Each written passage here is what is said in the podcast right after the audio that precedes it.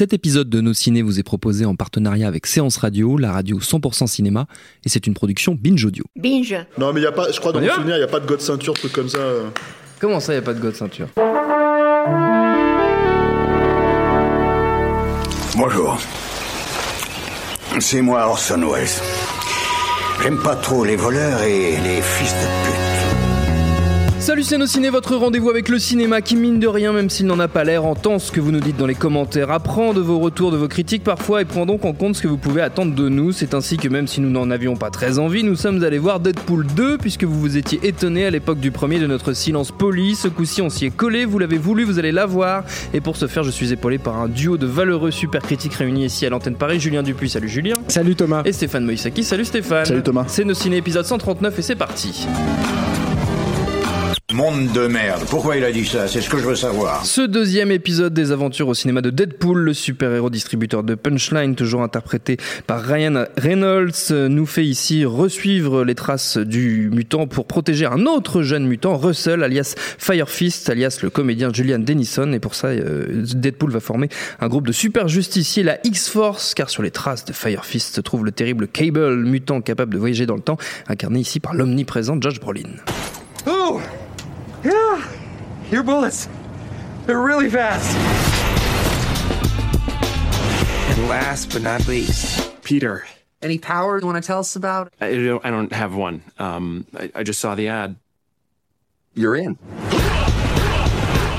Et derrière la caméra, c'est David Leitch, réalisateur d'Atomic Blonde et co-réalisateur du premier John Wick. Au casting, outre ceux que j'ai déjà cités, on trouve Morena Baccarin, Zazie Beetz, T.J. Miller ou encore Stéphane Capicic qui reprend ici son rôle de Colossus. Votre avis sur tout ça, messieurs Qui va commencer? Julien, tiens, comme d'habitude. c'est toujours Julien qui Pour commence. changer, Pour ouais. changer. Euh, bah, du coup, moi, je vais revenir un peu sur le premier Deadpool. allez, je euh, qui était un film que j'appréciais de justesse. Euh, C'est-à-dire que c'est, on, on voyait bien que ça pouvait être euh, un, un peu irritant, ce côté euh, euh, politiquement incorrect, mais pas trop. Euh, on rue dans les brancards, mais on reste quand même dans les clous. Euh, et, je trouve que le, premier film s'en sortait. Il s'en sortait euh, grâce à deux choses principalement. D'une, je pense, que c'est quand même la mine de rien la pugnacité et l'implication de Ryan Reynolds qui est réel, hein, qui, qui a mis, euh, je crois, il avait pas loin de 10 ans en fait à, à voir Mmh. ce film aboutir, à, à travailler au corps ses négociations avec les studios, à Et essayer à de aboutir dans les termes que lui il souhaitait, c'est-à-dire un film rated R. euh, voilà, Ce, qui, ce qui était, ce qui était aussi, il faut quand même aussi le rappeler, euh, plus qu'un coup marketing, c'est ça, ça reste quand même un, un risque. euh, ça, ça a quand même euh, contribué à aider à, à- à Logan hein, ultérieurement, euh, même si Logan aurait euh, eu cette classification euh, malgré tout, mais ça les prive évi- évidemment d'une bonne portion du public, mais ça les prive aussi du marché chinois. On Oui. sait peut-être un peu moins, mais du coup c'est un vrai manque à gagner pour les studios. Et, et- mais surtout, je trouve que le, le premier Deadpool, ce qui, la réussite du premier Deadpool, moi, je, je- je- pense qu'elle est imputable en fait à, à- une personne qui est Tim Miller, qui signait là son premier film, qui est un vrai fan de comics depuis ses débuts, euh, qui a un vrai savoir-faire euh, technique. C'est quelqu'un qui vient du monde des effets spéciaux, un petit peu aussi de l'animation, qui a fait beaucoup beaucoup de cinématiques notamment pour des pour des jeux vidéo qui a beaucoup travaillé avec James Cameron et qui d'ailleurs se retrouve sur les suites de Terminator Terminator. et c'est, ce n'est pas un hasard. Et, euh, et je sentais personnellement dans Deadpool ce, cet amour euh, réel et sincère en fait pour le personnage, pour ce qu'il est, euh, pour euh, son côté trublion euh, et, et, euh, et aussi un- une vraie affection et un vrai besoin de fans de comics de représenter certains personnages. C'est-à-dire que quand euh, un, un lecteur dilettante de comics comme moi voit un personnage comme Colossus dans les X-Men, bah, c'est un peu irritant pour moi parce que euh, il est quasiment pas là. Le voir représenté comme ça, figuré comme ça dans le premier Deadpool, il y avait une vraie satisfaction là-dedans. Donc, euh, je, je pense que c'est important en fait de replacer les qualités en fait du premier Deadpool pour comprendre euh, ce qui ne va pas en fait dans Deadpool 2.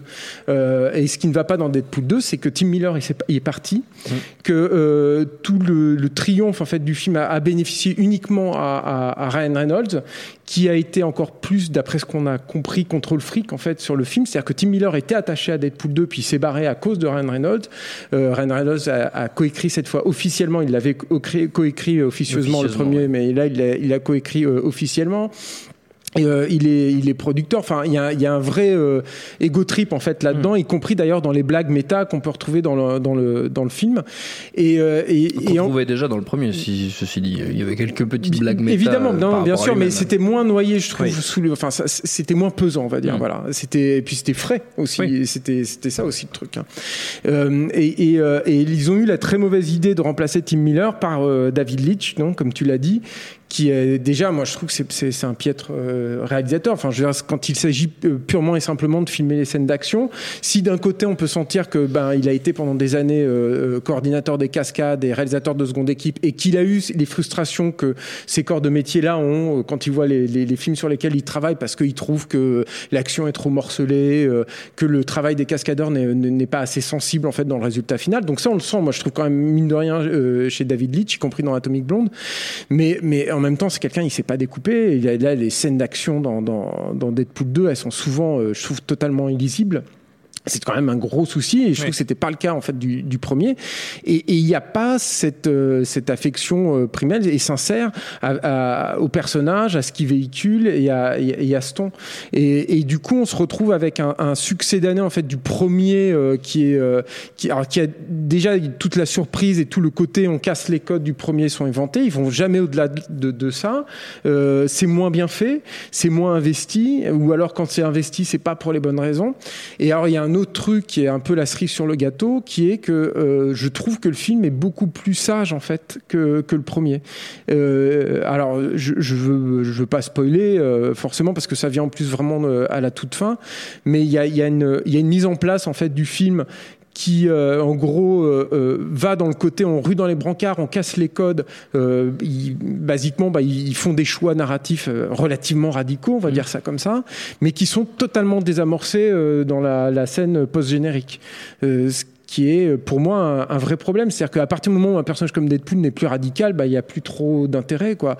Et je trouve même que dans le, gore c'est moins inventif, et moins rigolo que dans le premier, et euh, euh, il y a beaucoup moins en fait les, gags euh, grivois en fait du premier Deadpool en fait qui était qui, contribuait à faire le, truc assez assez rigolo quoi. C'est-à-dire euh, ben, il y avait des blagues de fesses etc et là, ça, ça, ça a complètement euh, disparu. Euh, Il y, a, euh, y a un tel abattage euh, dans le, dans le film qui reste quand même des choses assez plaisantes. Je trouve qu'il y a justement cette mise en place. Tant que tu te dis que ben, ils vont peut-être aller dans cette direction-là, c'est pas euh, c'est pas forcément euh, désagréable, c'est plutôt euh, efficace, ça se laisse voir quoi, mais ça se délite petit à petit, puis on sent qu'il n'y a pas il y a pas de point de vue, il n'y a pas de volonté, et j'ai l'impression même aussi, c'est un autre problème, que le film est pas assez écrit. C'est-à-dire que le premier, il a demandé quand même 8 ans d'écriture, là ils ont eu 8 mois. Euh, bah ça se sent dans, dans le dernier acte, il y a des, des gros soucis, il y a des personnages qui sont totalement sous-exploités, et Cable qui était promis pourtant dans le premier film, là son traitement c'est c'est quand même su- super euh, super pauvre, et il y a aussi du coup des, des vrais euh, rendez-vous manqués avec euh, avec euh, des, une partie du casting. On peut parler de Josh Brolin, mais euh, tu parlais de, euh, du, du- de Julian Den- Dennison, qui Oui. est un, un comédien euh, néo-zélandais qu'on avait découvert dans, euh, dans, euh, à la recherche de Ricky, euh, de, à, la recherche, à la poursuite de Ricky, quelque chose. Je me rappelle plus du titre français parce qu'il va sortir en, en vidéo prochainement. J'espère qu'on on en parlera d'ailleurs dans nos ciné, qui est le, de- un, un film de Taika Waititi qu'il a fait juste avant Thor Ragnarok. Et, et ce gamin était hallucinant en fait. Tu te disais mais d'où il sort quoi. Et là, dans le visiblement, film- ils ont écrit le rôle spécifiquement pour lui. Bah Ils oui, mais ça ils- se sent ils pas, le en voulaient absolument dans le ben film. ouais, mais c'est bizarre. euh, J'ai l'impression que ça se sent pas. C'est pas Ouais. travaillé autour de ça. C'est-à-dire que euh, quand tu vois le film de Taika Waititi, c'est inimaginable qu'il soit interprété par un autre perso, un un autre comédien. Là, euh, j'ai l'impression que ça aurait pu être un Hmm. peu n'importe qui en fait, et ça aurait fonctionné. Voilà, en gros. Pas mal. C'est donc pas terrible. Stéphane Ouais, bah alors effectivement un peu pareil. Moi, j'ai- j'irai un petit peu plus loin dans le dans le manque de Tim Miller, notamment sur euh, pas seulement sur l'action, effectivement, qui est beaucoup plus brouillonne que, que dans le premier. Le premier, ils avaient le mérite de de- d'avoir une, une grosse scène d'action, voire deux à la fin, euh, mais surtout une grosse scène d'action qui- qu'il a réutilisée grâce à, on va dire entre guillemets, l'ingéniosité du scénario, en fait, la façon de le morceler.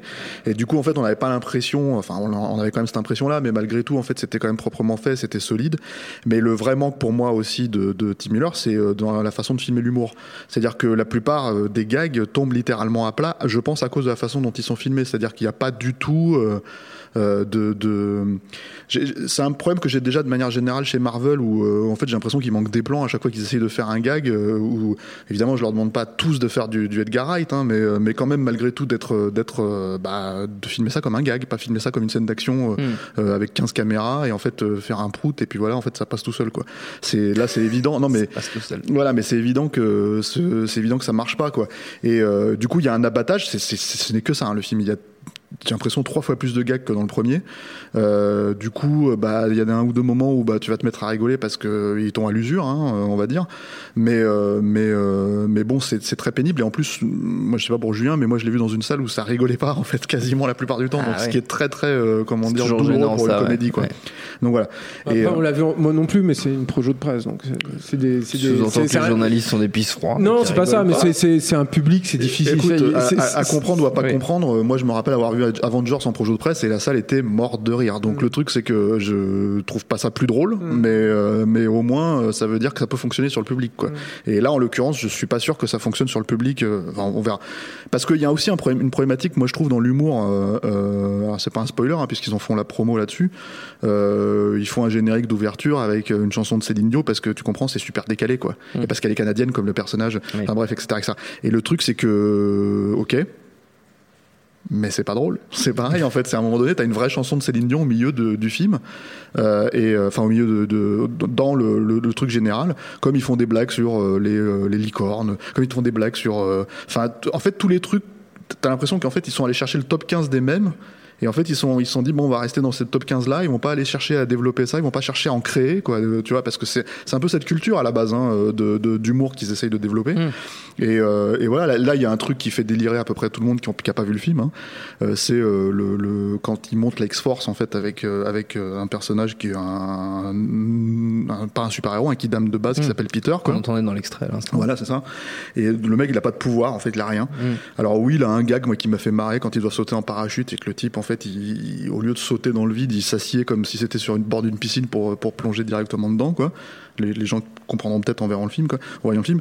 Mais, euh, mais, euh, mais c'est pareil, en fait, c'est des persos qui font disparaître au bout de 5 minutes parce que ça sert à rien, en fait. Parce, qu'il- Mm. parce que tout le problème du film, en fait, c'est que moi, au bout de 40 minutes, je me suis quand même tourné vers mon voisin, c'était pas Julien en l'occurrence, et je lui ai dit, mais ça raconte quoi? Il parle de quoi ce film en fait exactement? Parce que en gros, euh, c'est euh, si, si je te résume vraiment le film, mais ça, ça, ça tu le comprends peut-être au bout d'une heure vingt, tu vois. C'est euh, Deadpool a un acte de rédemption. il doit sauver ce gamin parce qu'en fait, Cable revient du futur pour, pour le tuer. Voilà. Point. Barre. C'est le, c'est le pitch et ça ira pas plus loin. hein. Mm. Le, c'est donc c'est comme le film fait deux heures, tu le remplis avec quoi? Tu, euh, tu le remplis avec euh, bah, du vent quoi. Et alors je trouve que c'était déjà un, problème dans le premier par moment en fait de, de voilà mais disons que ils avaient au moins le, mérite de de- d'essayer de développer le personnage de le présenter dans son univers à lui Là, c'est c'est c'est les caméos obligatoires, euh, ce genre de choses quoi. Le, le- la teenager euh, X-Men elle apparaît euh, trois minutes, elle sert littéralement à rien dans le film, elle revient au combat final. Euh, c'est que des trucs comme ça quoi. Euh, Colossus pour le coup, moi je trouve qu'il est juste littéralement pas exploité quoi. Et, euh, et c'est pareil en fait pour jouer la référence où il fait comme dans Say Anything, tu vois, avec John Cusack qui revient avec le truc pour le draguer, enfin etc etc. Genre je t'aime. Donc c'est que des trucs un peu décalés comme ça. Regarde, on a un, on a un référencement 80s euh, qui va peut-être perdre le, le- public euh, actuel qui a 20 ans et qui connaissait pas apparemment ah, si je me souviens bien à la fin du premier euh, Deadpool euh, les, les gamins avaient pas compris la enfin les gamins le public en fait le jeune public avait pas compris la référence à euh, merde le John Hughes euh, Ferris Bueller Et Ferris Bueller. donc quand il revient à la fin pour Ouais. refaire la scène d'ouverture de Ferris Bueller, les, les, les gosses n'avaient pas compris Ouais. du tout euh, que ça venait de là, quoi. Donc bon, en même temps, ça, enfin, pour le coup, t'as pas les références, ça fonctionne pareil. Enfin, je veux dire, c'est Ouais. pas plus drôle si tu l'as, en fait, comme c'est notre cas, quoi. Euh, donc voilà. Donc, a- donc tout ça, c'est en fait un espèce d'énorme remplissage. Effectivement, euh, beaucoup plus timoré, mais pas seulement, euh, d'ailleurs, dans on en parlait en antenne, il n'y a pas de god ceinture dans celui-là, il n'y a pas de scène de cul euh, complètement, euh, comment dire, euh, Il y crapoteuse. a un god ceinture dans les dialogues. Oui, voilà. Mais, mais c'est- c'est c'est aussi, un- moi je trouve le, le, le problème en fait, c'est c'est l'idée générale en fait de, ne, de, ne- de rester dans les clous, comme disait Julien, euh, qui était déjà un peu le cas du premier, mais qui là en fait est vraiment, tu vois, je veux dire, ils vont vaguement référencer le fait que, en une phrase, un bout de dialogue, que Josh Brolin joue aussi Thanos dans un film Marvel cette année. Euh, mais sinon, ils vont rester en fait à, à vanner et tancher les mêmes, les mêmes, littéralement les mêmes cibles. C'est-à-dire que tu as tellement de choses à dire, moi je pense sur le, le comment dire le, le bah, le médium, enfin des, les films de super-héros actuellement, et, et- et- et ça se, veut comme euh, comment dire une contrepartie de, de, de, de la, de la formule MCU. Mais en fait, ils en parlent pas, ils le font pas du tout. En fait, le seul truc, c'est qu'ils vont encore vanner euh, Ryan Reynolds sur le fait qu'il a fait Green Lantern. Euh, ils vont encore vanner le, le Deadpool euh, comme il était présenté dans X-Men euh, Origins. Origins. ouais, premier Wolverine. C'est c'est marrant, hein. Hmm. Mais c'est attendu, quoi. Et t'as l'impression que s'ils font encore euh, X-Force après, ils vont refaire ces mêmes blagues de merde au lieu de, je sais pas moi, d'aller vanner euh, les films, euh, enfin les, les Zack Snyder, s'ils veulent, s'ils veulent vraiment taper sur une, tirer sur l'ambulance, tu vois. Ils le Mais, font un peu. ouais. Oui, enfin c'est vraiment, Mais- mais c'est- vraiment un bout de dialogue, tu vois. Ça pourrait être une scène complète, en fait. Ça pourrait être un truc. Mais c'est un autre truc aussi, c'est- et c'est là aussi, je me demande aussi jusqu'à quel point le film et cette suite n'est pas victime du succès du premier, paradoxalement, en dehors du, du- de la problématique Ryan Reynolds que, je- tout à l'heure, c'est que moi j'ai eu la sensation, je sais pas si tu l'as eu Steph, mais qu'à chaque fois qu'il faisait des blagues méta comme ça sur, sur des trucs euh, existants, il y avait une armée d'avocats derrière de la Fox qui, dit, qui, qui leur disait non mais attends, euh, ça tu peux, et ça tu peux pas. ça, et- et- Bah, t'as- t'as- tu, tu sens que c'est du c'est safe en fait quoi. y a- Il y, a rien, il y a pas de risque en Il fait. y a, quoi. y a- apparemment Il y a- Ryan Reynolds il faut a, des ré- risques pour faire rigoler Ouais. quoi. hein. a révélé qu'ils lui ont coupé une blague en fait euh, sur Disney. Il y a Ah une blague sur Disney dans le dans, dans le film. Je sais pas, je me rappelle plus ce que c'était la blague parce que ça devait pas aller très loin non plus quoi. Probablement du rachat Disney Fox euh, Ouais. euh, qui apparemment sera en train de capoter en plus. Mais euh, mais euh, et le truc en fait c'est qu'apparemment les avocats lui ont expliqué non tu peux pas faire ça. Et donc ils lui ont coupé la, blague. Alors il faudra vérifier sur internet ce que c'était la blague en question. Je sais pas s'il la raconte, mais euh, voilà. Et, l'autre truc c'est que c'est ça en fait le problème c'est que c'est un film où tu pourrais te permettre absolument tellement de choses si tu veux euh, quitte à vraiment partir dans, dans parce que on- on- par moment on dirait alors je, je vais peut-être être un peu méchant pour John Landis mais je- je- on dirait un peu un John Landis par moment en fait dans sa façon de se perdre dans le rythme en fait du film. C'est-à-dire que euh, John Landis il avait ce truc en fait de euh, euh, pas, pas trop dans ses bons films mais vraiment dans les mauvais euh, dans des films comme Innocent Blood comme dans des films comme ça où tu te demandais quel ton il cherchait à avoir dans série, série noire série, série noire pour une nuit blanche. C'est des films où il y a beaucoup de trucs graveleux et en même temps il y a un espèce d'humour complètement enfantin euh, innocent presque. Euh, à côté de ça, tu as des scènes complètement euh, gravos, euh, des trucs de terroristes et tout ça, etc. etc. Mm. Euh, ou des scènes de, de, de violence et tout. Et euh, tout, tout l'équilibre qu'il avait réussi à trouver, par exemple, dans le Loup-garou de Londres ou, ou dans Un fauteuil pour deux, il arrivait jamais à le, à le comment dire, le, le répercuter en fait sur ces films-là, dans ce mélange des, des gens et le mélange des tons. Et là, c'est exactement la même problématique. Euh, ça, je pense que c'est dû à la base à Sauf l'écriture. que t'as pas le côté justement euh, dérangeant que t'avais chez chez, chez Ah, du tota- coup. Non, non, bien sûr. Mais par contre, le truc, c'est que je pense que c'est dû déjà à l'écriture. Ça, c'est ça, c'est une chose. Mais c'est aussi dû, je pense, à, à, comment dire, encore une fois, à l'idée que ce type, David Leitch, en fait, qui a fait donc euh, une partie de John Wick, il a co-réalisé John Wick et il a réalisé, il a réalisé Atomic Atomic Blonde. Blonde. Euh, il va se retrouver apparemment sur, euh, je crois, il y a deux grosses franchises d'action. Il est sur le spin-off Fast and Furious avec The Rock et, et Jason Statham, et il est sur un autre film, je sais plus ce que c'est, un autre gros film d'action pareil où les mecs, les mecs, ça y est, ils sont en train de lui filer les, trucs à 200 patates, quoi. Mm. Et bah, ça veut dire qu'en gros, on va avoir potentiellement euh, des films tout mal branlés en fait d'action. Enfin, non pas que j'attendais particulièrement le spin-off de Fast and Furious, mais voilà. Et le truc, c'est Si que chantait une certaine attente. euh, euh, non, bah, à part si ce n'est qu'il y a The Rock, mais bon, si, s'il ramène, euh, s'il ramène Gus dedans, je veux Ouais, bien. le je veux singe, bien, le ouais. singe de Rampage. S'il y a le singe dans, de Rampage dans, dans, dans, dans le spin-off de, Fast and. Furious, je le prends quoi. Voilà. Mais euh, C'est lui qui conduit. Tu vends du rêve là. hein. Ouais, mais voilà, et le, et, et- et le problème en fait, c'est que c'est- je pense, c'est quelqu'un qui, qui, qui est peut-être éventuellement susceptible de mettre en valeur les cascades qu'il voulait filmer Mm. Parce que c'est son métier et qu'il l'a fait depuis. euh, et il a été réalisateur de son équipe aussi, ça fait 30, 20 ans, 30 ans qu'il fait ça. Peut-être, Notamment pour les Washoe d'ailleurs. hein, ouais, voilà. Mais sinon, euh, enfin, le mec, il pisse pas plus loin, quoi. C'est même pas qu'une question de découpage, c'est une question de, de quel ton en fait je vais aborder pour ce film. euh, donc voilà.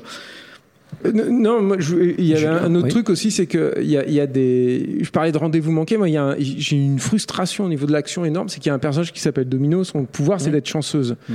Et, euh, et moi, quand euh, elle a explosé son pouvoir, tu te mets à, à gamberger. Tu dis putain, mais c'est- c'est un truc pour faire des scènes d'action, mais c'est mortel, Ouais. quoi.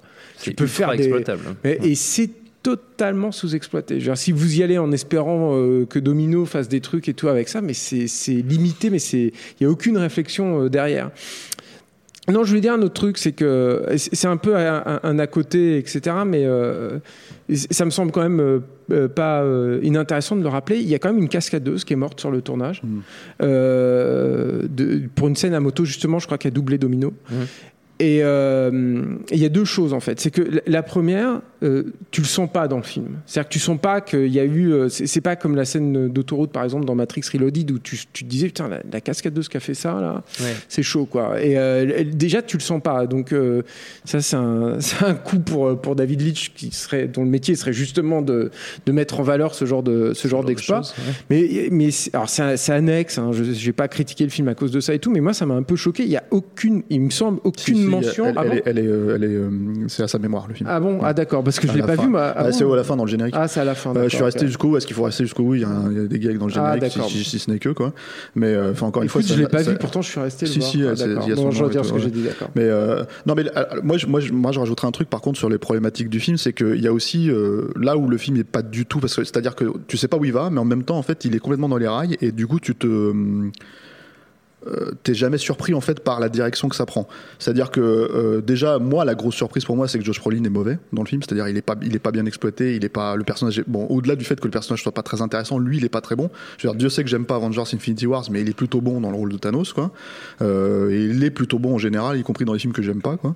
Euh, mais euh, mais là euh, pas du tout. Enfin je l'ai trouvé vraiment en mode automatique et je pense en fait pas à sa place par rapport au, au- à l'abattage en fait de, de Ryan Reynolds parce que c'est pas un spoiler, hein, mais le film il s'ouvre en fait sur une scène où euh, Deadpool se donne la mort. Alors soi-disant, ils essayent de te masquer le truc, euh, soi-disant parce que euh, euh, Logan est mort à la fin de, de, de Logan. Donc je vous ai spoilé Logan, hein, si vous l'avez pas vu, tant pis pour vous. voilà, mais Si vous euh, n'avez pas compris encore, voilà. euh, c'est chaud quand même. euh, C'est choquant, ouais. Et donc Logan, Logan euh, il, il, il pleure là-dessus, mais évidemment, en fait, c'est un leurre pour, pour, pour une scène qui va venir un peu, un peu plus tard. C'est le seul moment où ils déconstruisent euh, le, le- la structure du scénario. Ça dure un quart d'heure, hein, c'est vraiment. euh, voilà. Euh, et en fait, il t'explique en gros, enfin. Comme ça, en claquant des doigts, que le mec revient à la vie parce que c'est Deadpool et qu'il a le pouvoir de, de se régénérer. Bon, très bien. Et ils te font cinq scènes où il meurt. Ouais. Vraiment. C'est-à-dire qu'en fait, au bout d'un moment, jusqu'à te faire, en fait, euh, mais le tirer euh, euh, sur la corde, en fait, en faisant style, ah, c'est une scène à Oscar, il va avoir l'Oscar pour cette scène. Euh, tout un truc à la fin où il tire la corde, il tire la corde, et, et à un moment donné, t'es vraiment en train de regarder le truc et te dire, bon, Enfin, personne ne dit à Ryan Reynolds à un moment donné, là, là, on va peut-être couper en fait. Ça, ça dure beaucoup trop longtemps, c'est pas drôle, c'est, c'est, euh, c'est voilà. Et il fait semblant de mourir, tu vois, enfin à l'écran. Et euh, dans une espèce de scène, un pseudo Oscar, euh, voilà. Et, je pense que voilà, le, le, le, le- le vrai gros problème du film, c'est Ryan Reynolds aussi. C'est-à-dire que bon, moi, je suis pas un grand fan de Ryan Reynolds. Ah. Je suis, euh, comment non dire, non mais je, je, je comprends effectivement qu'il ait porté le film. euh, Mm. Je pense après justement le X-Men euh, Origins, je crois qu'il avait accepté de le faire en fait pour justement pouvoir reprendre le personnage plus tard. Donc ça date de 2009 en fait. Je comprends. Apparemment c'est lui qui a leaké le, le, le, le test footage à l'époque, ouais, même ouais. si euh, même s'il se défend de le dire en faisant des blagues, genre Ouais. c'est moi, non c'est pas moi, tu vois, etc., etc. Donc ce qui est quand même en dit quand même long encore une fois sur le mec quoi. Et euh, et euh, et moi, il me- c'est pas quelqu'un qui. Enfin, mais dès euh, Blade Trinity, hein, c'était Mm. c'était viscéral, quoi. Je me disais, putain, c'est quoi cette. euh, Moi, je l'appelais euh, assez euh, méchamment, je l'appelais la machine à paix, quoi. Parce que il fait que ça, en fait. Ces blagues dans, dans Blade Trinity, c'était lâcher des caisses, quoi. Et là, c'est c'est pareil, quoi. C'est-à-dire que et Blade Trinity, il le tanche pas, quoi, pour le coup, dans Deadpool, tu vois, ce qui est quand même étonnant, parce que c'est quand même une grosse merde aussi, quoi. Ça a niqué une franchise aussi, donc euh, voilà. Et, euh, et, et Ryan Reynolds, il est pour quelque chose aussi là-dedans, quoi. Donc, euh, donc moi, je trouve que c'est un piètre leading man, quoi. C'est un, un type, voilà. Euh, J'aurais pu dire effectivement à la sortie du premier Deadpool, bon, il a peut-être trouvé son rôle, mais en fait, euh, vu comment à la base il limitait énormément son, son comment dire, son, son jeu, enfin son jeu, son registre en fait, euh, si tu veux, au personnage, et qu'il en fait moins finalement que dans le premier. Tout en en faisant paradoxalement plus, tu vois, euh, dans, euh, dans, des, dans des trucs où tu as, envie de la- t'as envie de leur dire lâchez l'affaire, c'est bon. Parce que le premier Deadpool, je crois que c'est 1h40, hein, là c'est 2h. hein. donc Ouais. les 20 minutes de plus, tu les sens bien Tu passer. Quoi. et, euh, et parce que c'est que du gag, hein, c'est que des conneries comme ça. Quoi. Et ben voilà, enfin c'est. c'est, c'est, euh, c'est, je pense que c'est le, le- le gros problème et je pense que c'est ce qui sabote aussi par défaut finalement la performance de, de comment il s'appelle de Josh Brolin, euh, effectivement le personnage de. Domino, Mm. le Domino qui qui qui est sous-exploité à mort, euh, le gamin, euh, le gamin qui qui euh, qui apparemment est une découverte et qui pff, là est complètement euh, inexistant, etc., etc. Donc c'est c'est vraiment euh, Je pense que ouais, c'est- effectivement problématique, mais bon, euh, là ils ont annoncé qu'il n'y aurait pas forcément de Deadpool 3, Oui. mais qu'il passerait directement à Sur X-Force. X-Force, ouais. En plus, tout est à faire parce que, en gros, quand tu vois le film, bah, ils ont pas monté la X-Force, quoi, finalement. Euh, voilà. Et puis, euh, ouais, et puis c'est pareil. Enfin, tu sais, ils jouent sur des gags attendus. Il y a un caméo de Star, tu vois, qui est un plan, hein, c'est un plan. Euh, et euh, tu, tu, tu vois pas de quoi je parle, hein Avec, euh, bah, justement, dans la X-Force, en fait, ils ont un homme invisible. Et euh, à un moment donné, on voit qui est l'homme invisible, quoi. Bon, je vous laisse le caméo si, euh, si ce genre de truc vous fait triper, quoi.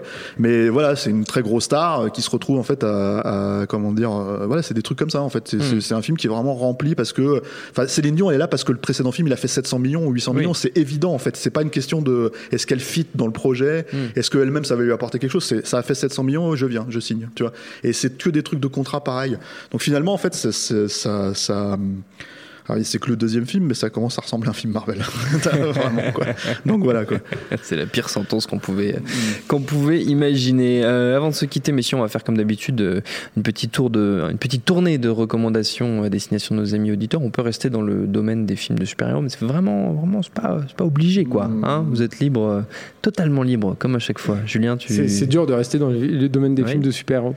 Euh, non, moi je vais rester avec Tim Miller du coup, Ouais. euh, qui est un mec à, encore une fois à, dé- à découvrir et tout. Et si vous fouillez un peu sur le net, vous découvrirez un, un peu de son travail, notamment son, son travail sur les, les cinématiques. Et je vous invite à voir ses cinématiques, notamment pour euh, les, les jeux vidéo Star Wars ou les jeux vidéo DC Comics, qui euh, vous donnent un aperçu en fait de l'imagerie que ce mec-là Mm. trimballe euh, et de l'amour qui, qui, qui trimballe pour tout ça. Et puis il y a un autre truc aussi, c'est qu'il a, il a, il avait accepté notamment Deadpool pour faire un projet qui est cher à son cœur, qui est l'adaptation de The Goon, qui est un autre comics absolument excellent. Je vous le conseille euh, très Tout chaudement. à fait.